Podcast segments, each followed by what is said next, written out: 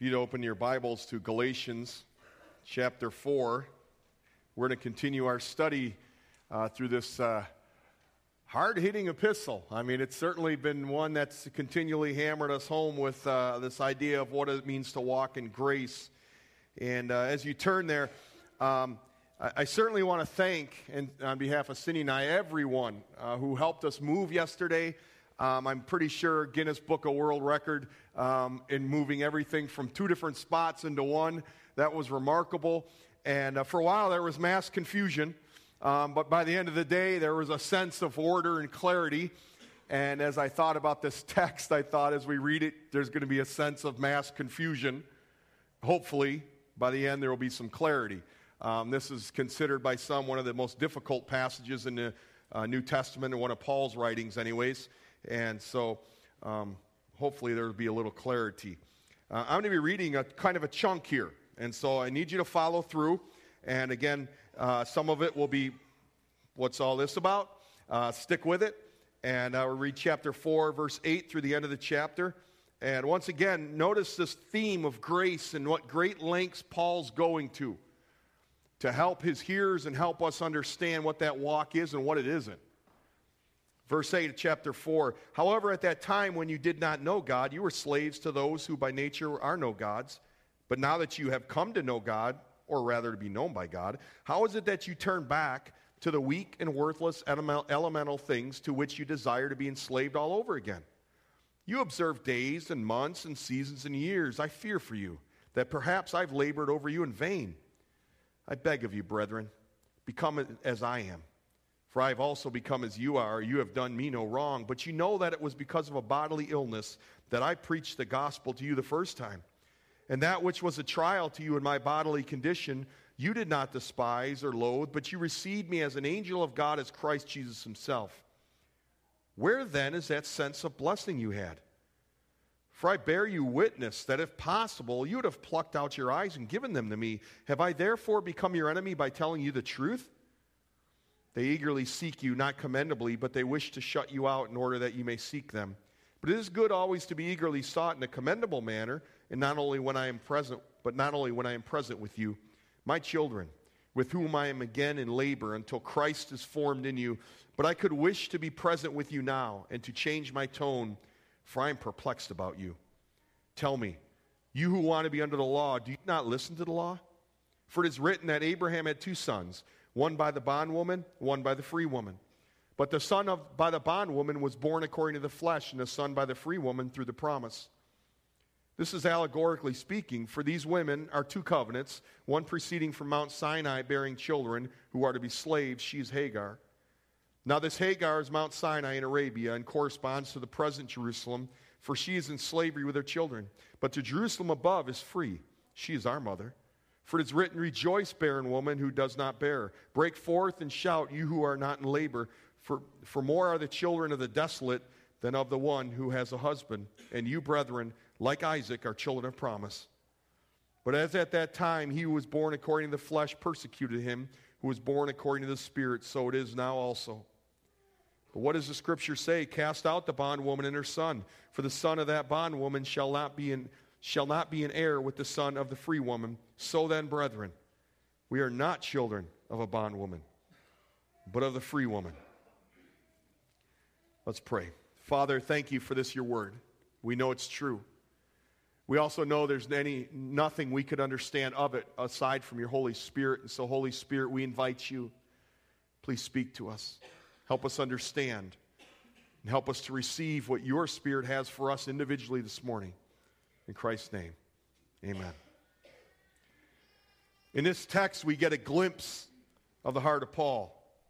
We see his affection for the church, and which is interesting because Paul's really laid into these people first couple chapters. I mean, he's been hammering them pretty good. And, uh, and Luther writes about him this text just breathes Paul's tears.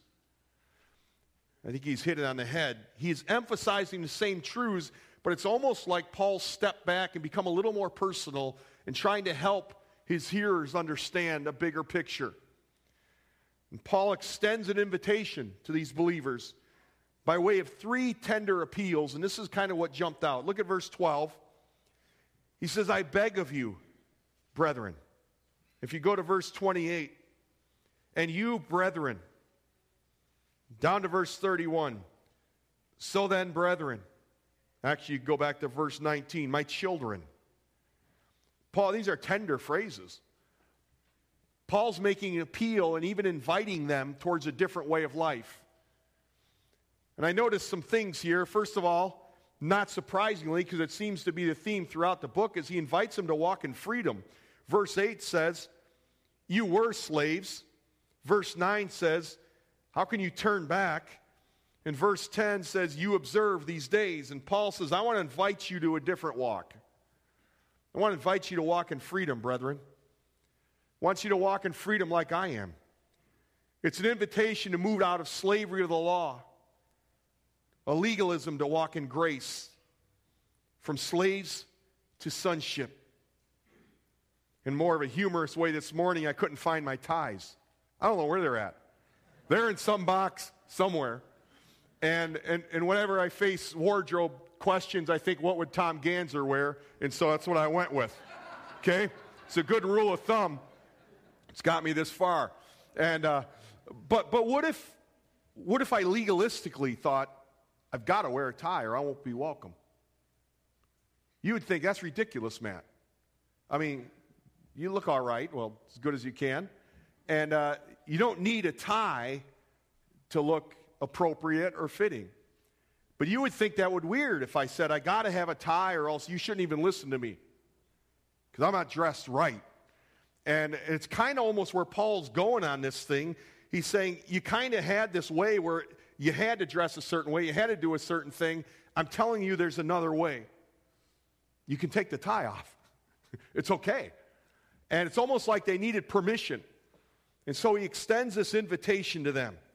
And he illustrates by analogy of slavery and freedom and sonship. As we talked last week about adoption and what a beautiful doctrine that is.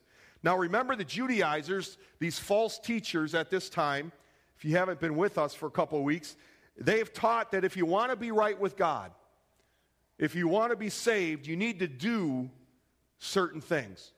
So they're adding to this gospel. And indeed, Paul says even perverting it. But let's bring this into contemporary language. It would be like Paul saying to us this morning you go to church, you sing songs, you pray your prayers, and you study your book. You go through all these motions thinking that by doing these things, you have now found favor with God. And that by doing these things, you're making yourselves right before God. I think Paul would say to us, You're no different than the Muslims around the world who are worshiping in mosques this week. No difference. They're checking off their boxes to try to make themselves right before God. You're checking off your boxes trying to make yourself right before God. Is there really a difference? You could say, Well, I pray. Big deal. So do Muslims. Probably pray more than you, more than I. Hindus worship. We can't even throw that one out. We worship. So do Hindus. They worship all day long. You could say, Well, I read and I study. I'm, that means I'm right with God. Well, so do Jehovah's Witnesses. They know it better than most of us. You could say, I go on missions trips. So do Mormons. And the whole point is, it's not about us earning and doing right things in favor with God. The difference between Christianity and all these other religions I just mentioned is one thing God came down out of grace and saved us in the person of Jesus Christ. That's the truth. That's salvation. That God demonstrated his great love for us, that while we were yet sinners, Christ died for us. That's the gospel. And it's a beautiful truth.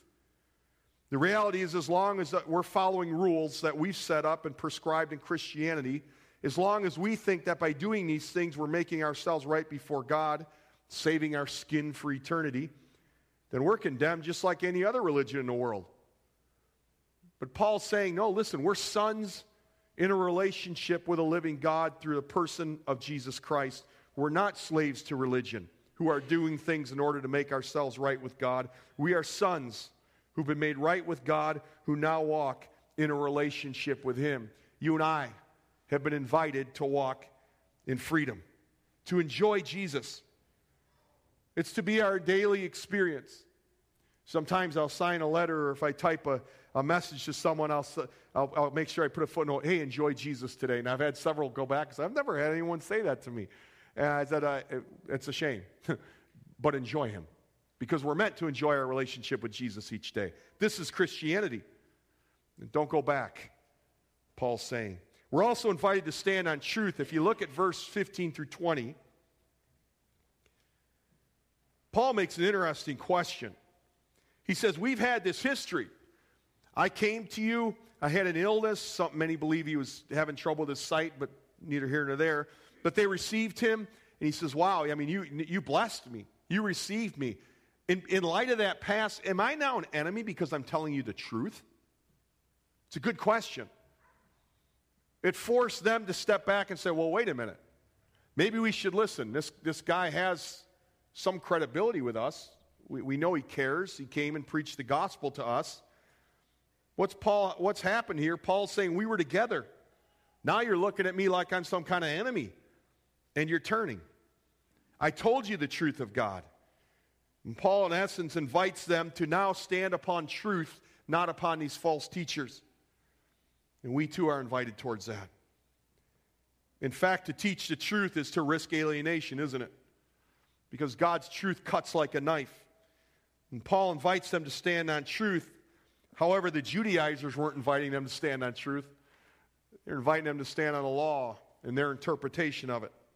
The Judaizers had an agenda, verse 17 through 18 tell us. They eagerly seek you. They're going after them. They're trying to convert them to this perverted gospel. I like the way John Stott puts it. In order to win the Galatians to their perverted gospel, the false teachers fawned on them and fussed over them. Pretty good interpretation of that verse. You know, pursuing isn't, uh, others isn't bad, but let's pursue them to stand on truth. Let's pursue them towards the gospel. And I think this invitation to stand on truth, really relevantly wise, has two kind of components to it. It's really a twofold invitation. One, it's to stand even when it's not easy. What Paul's asking the Galatians to do is not an easy thing. It's to leave behind old ways, possibly lose friends, ostracized by legalists, if some of them owned a business, it potentially could hinder their profit. What he's asking them is not easy. To further st- step out, in order to make the gospel known, he knew that not only would he face persecution, but so would these, his brethren here in Galatia. In fact, that's really what he's talking about. Look, if you look at verse 29, it's interesting as he takes Ishmael and Isaac's situation, and at the end of the verse, he says, So it is now also. In other words, there are those who are going to try to earn favor with God by the law and, and pressure you to follow law.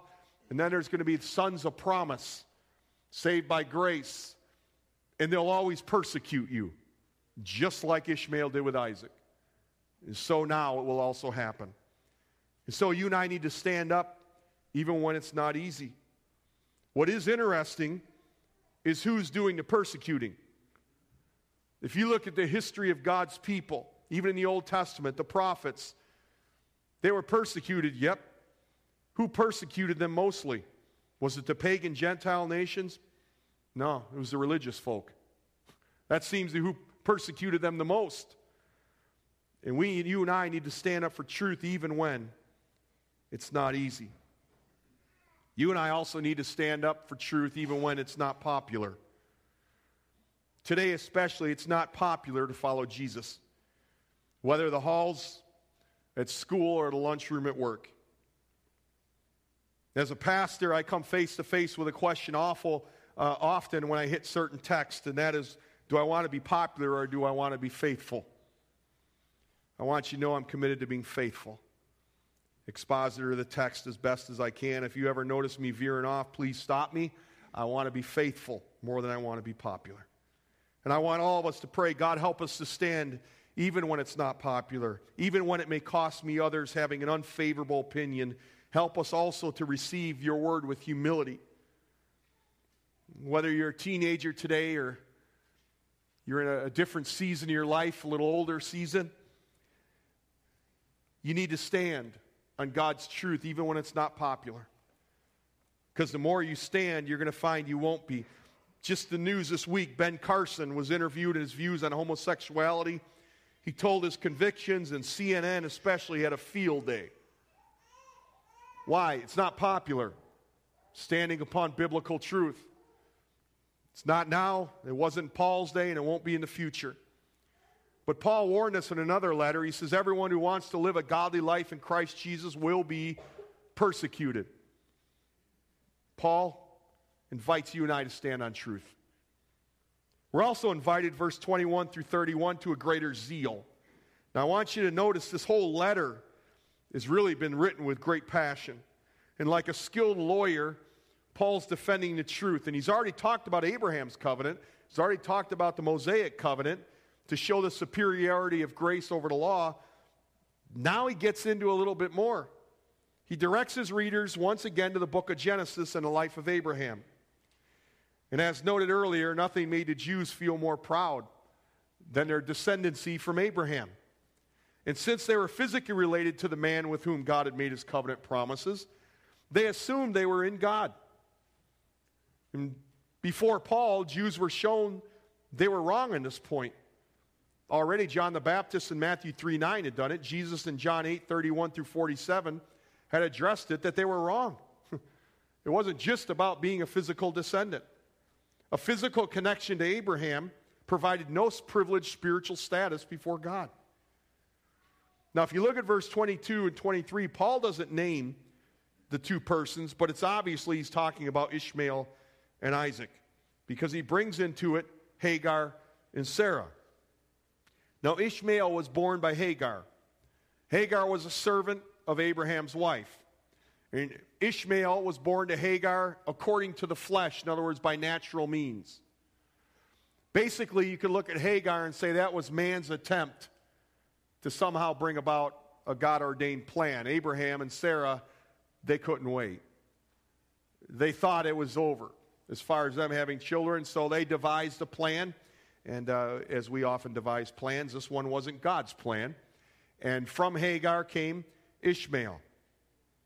Isaac, on the other hand, was a child of promise.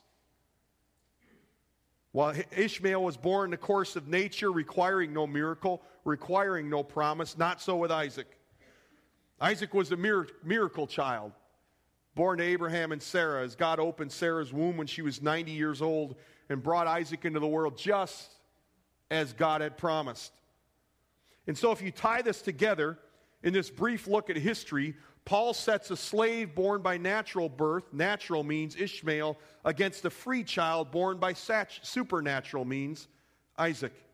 In doing this, he illustrates the incompatibility of salvation by natural means of keeping the law and salvation by supernatural means of God coming down in Christ Jesus to save us through grace.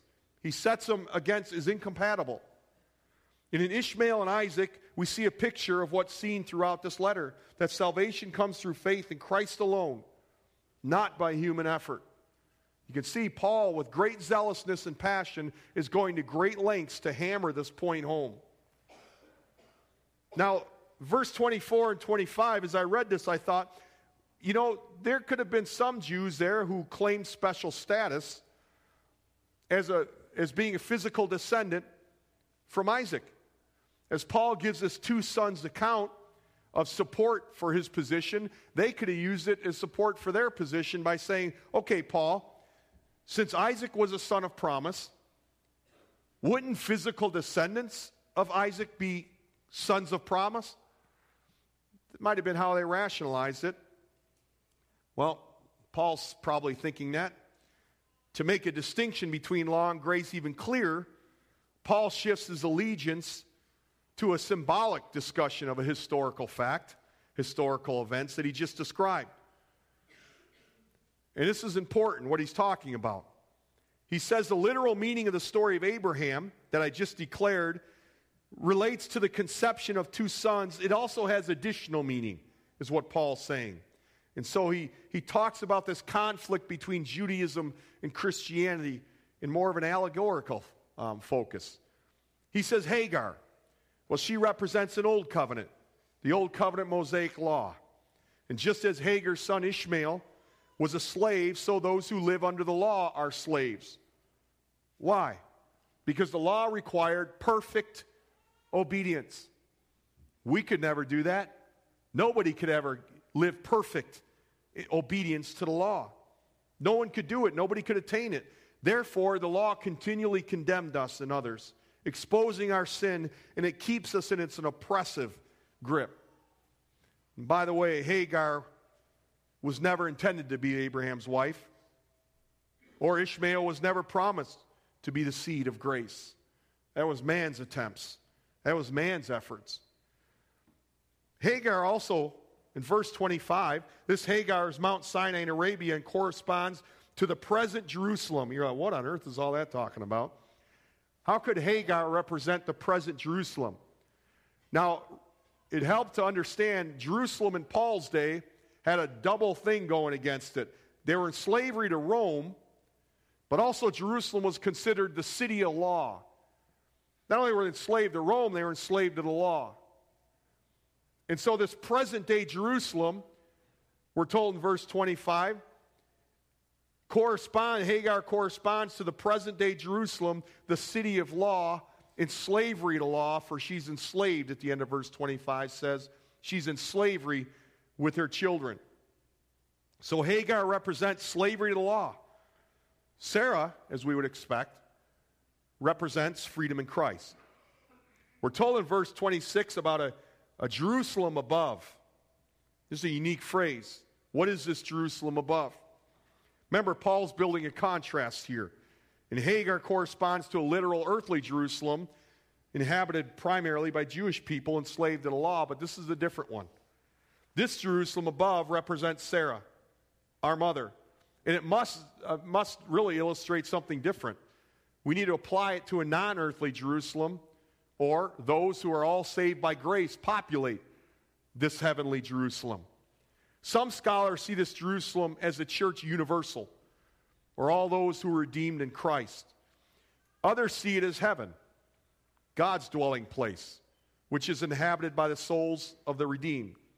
But whatever Paul's exact meaning is here, it's obvious that this Jerusalem represents those who are saved through faith in Christ. That's the important point here. It's a place, it's a people characterized by freedom, not by enslavement to the law, because that's his whole point.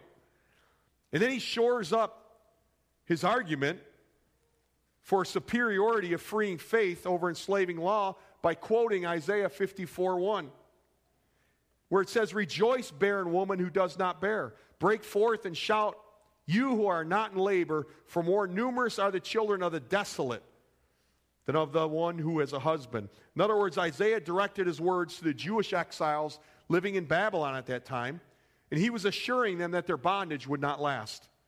It would not last forever, but that they would return to their homeland and become more numerous than ever. Well, how does Paul quote Isaiah, and how does that relate to the church in Galatia? Well, some scholars vary here. Uh, some believe that Paul's saying that God's promise to bless the Jewish exiles and to make them fruitful would be fulfilled ultimately in the church, since those of Christ are seed of Abraham. Others say God's say Isaiah's promise will not be fulfilled until the millennium.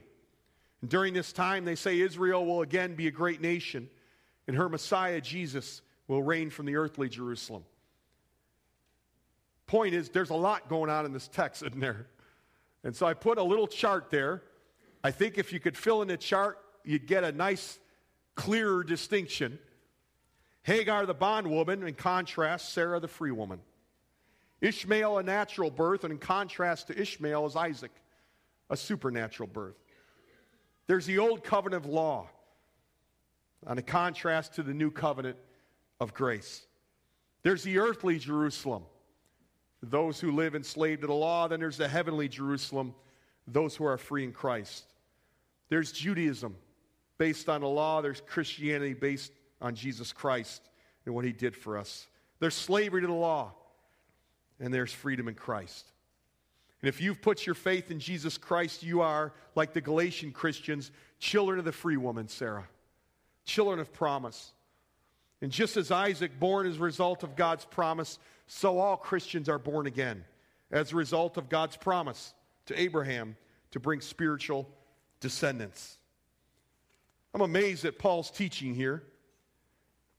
And I was reminded as I read over and over that this gospel, this great news of God's grace, it's not only for the fertile Hagars, but for the barren Sarahs. And if Sarah can have a future, so can you and I. And God gives grace to the barren, to those who come offering nothing, but receive this promise of grace. Now, verse 29 through 30, if we were to go back to Genesis and read the story, Abraham banished Hagar and Ishmael because of Ishmael's persecution of Isaac. And similarly, Christians today are to reject legalism and refute those who teach it. And the Jews, interestingly, interpret this passage as God's rejection of the Gentiles, but Paul, Paul turns the tables completely on them, connecting the Jews with the slave woman and all Christ, Christians, whether Jew or Gentile, with the free woman. And Paul sums up his whole teaching in verse 31. So then, brethren, so then are kind of those words of here's why I'm wrapping up everything I just said here. So then, we're not children of the bondwoman enslaved to the law, but of the free woman. That's who we are. All those who've trusted in Jesus Christ are free.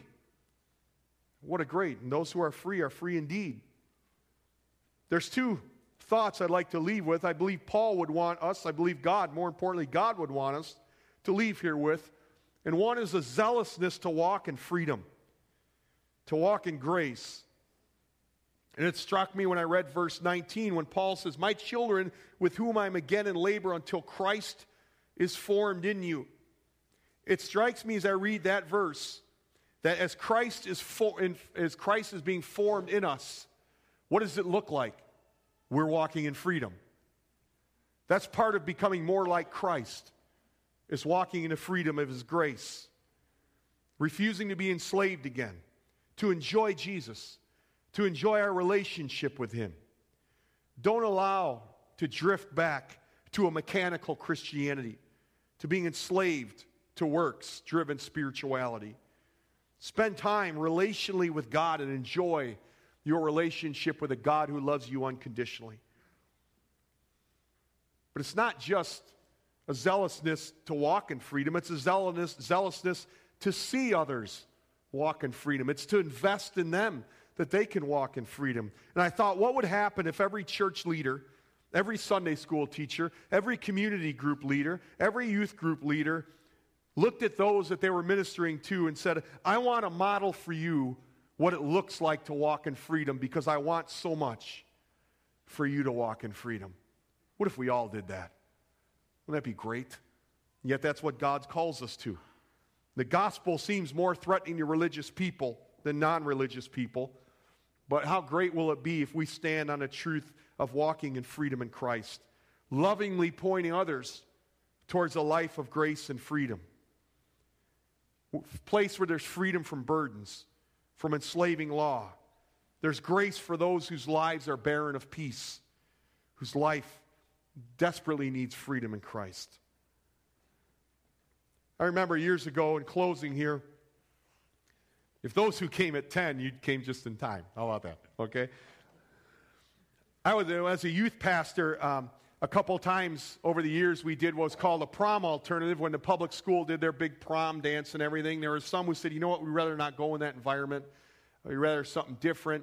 And so we had a group of about 30 kids who did a prom alternative, and, and some, some of them would invite someone and kind of come with a date. And, uh, but as a youth pastor, you usually do things different. So we kind of had the group together. What do you all want to do together? And they're like, well, let's go out and eat. Let's go bowling. Now they're going to dress up dresses, nice clothes, bowling. Okay, this could be interesting. But that wasn't all. They all wanted to take our bus. We had an old school bus painted blue, old blue. And it was everything it sounds like old blue. And so we got kids all dressed up, piling into this old blue bus. We're going to drive down to Eau Claire to a nice place to eat and go bowling because that's what the kids want to do. So here we're chugging along, and somewhere in the back, somebody concocted a great idea. It wasn't great for me at the time, but it's great for them. And that is when we get to the stoplight, let's do a Chinese fire drill out of a bus. 30 kids. And so we stopped. They didn't ask permission, they just started going. Well, doors open, and there they go. Nice dresses, nice clothes, going all the way around this bus. And I'm thinking, well, worst youth pastor in the world right now. Uh, I could take off, that could be kind of fun. But I thought, no, I got to get these kids home. And so I'm like, oh man, you know, kind of get worried and stuff like that. And, you know, they should stay on a bus. That's what good kids do. And, you know, and, uh, I'm a bad guy and I'm letting them off the bus. And they're all dressed up. What if they trip and get, you know, all them things go through your mind as you try to be a responsible person. And, uh, and they, but they all get back on the bus, having the time of their life. And I love teenagers for that reason uh, spontaneity. And I thought, though, you know, there's going to be those throughout your life and mine who are going to want and tell you to stay on the bus. They're going to confine you to their rules. They're going to tell you this is what a good person is. This is how you earn your favor to God. But I believe as I read Galatians, God's opening the bus and says, you know what? Get out. I want you to walk in freedom. Your life should be marked by joy, not the confines of sitting in nice little rows. That's what God's allowing us to do, opening the bus. And so, will you walk in freedom? I pray that God would help you and I to walk in freedom, to stand upon His truth, and to gain a greater zeal to walk in that freedom and help others walk in that freedom. Let's, let's pray. Lord, I want to run in your ways.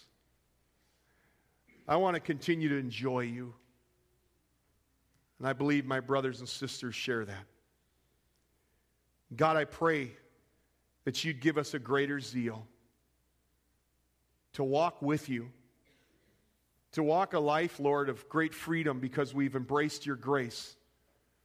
We recognize that we bring, bring nothing to the table, that the only way we can boldly approach your throne is because of your grace, as we've sung, that we lay everything down because of what you've done for us, not because of what we can do. We want to live like that, God. And we thank you there is such freedom in that.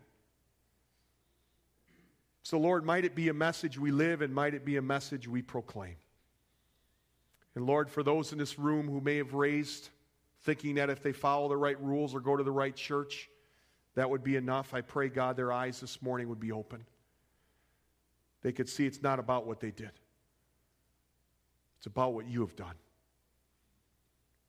And as we've sung, I Need You, might we really deep from our spirit believe that.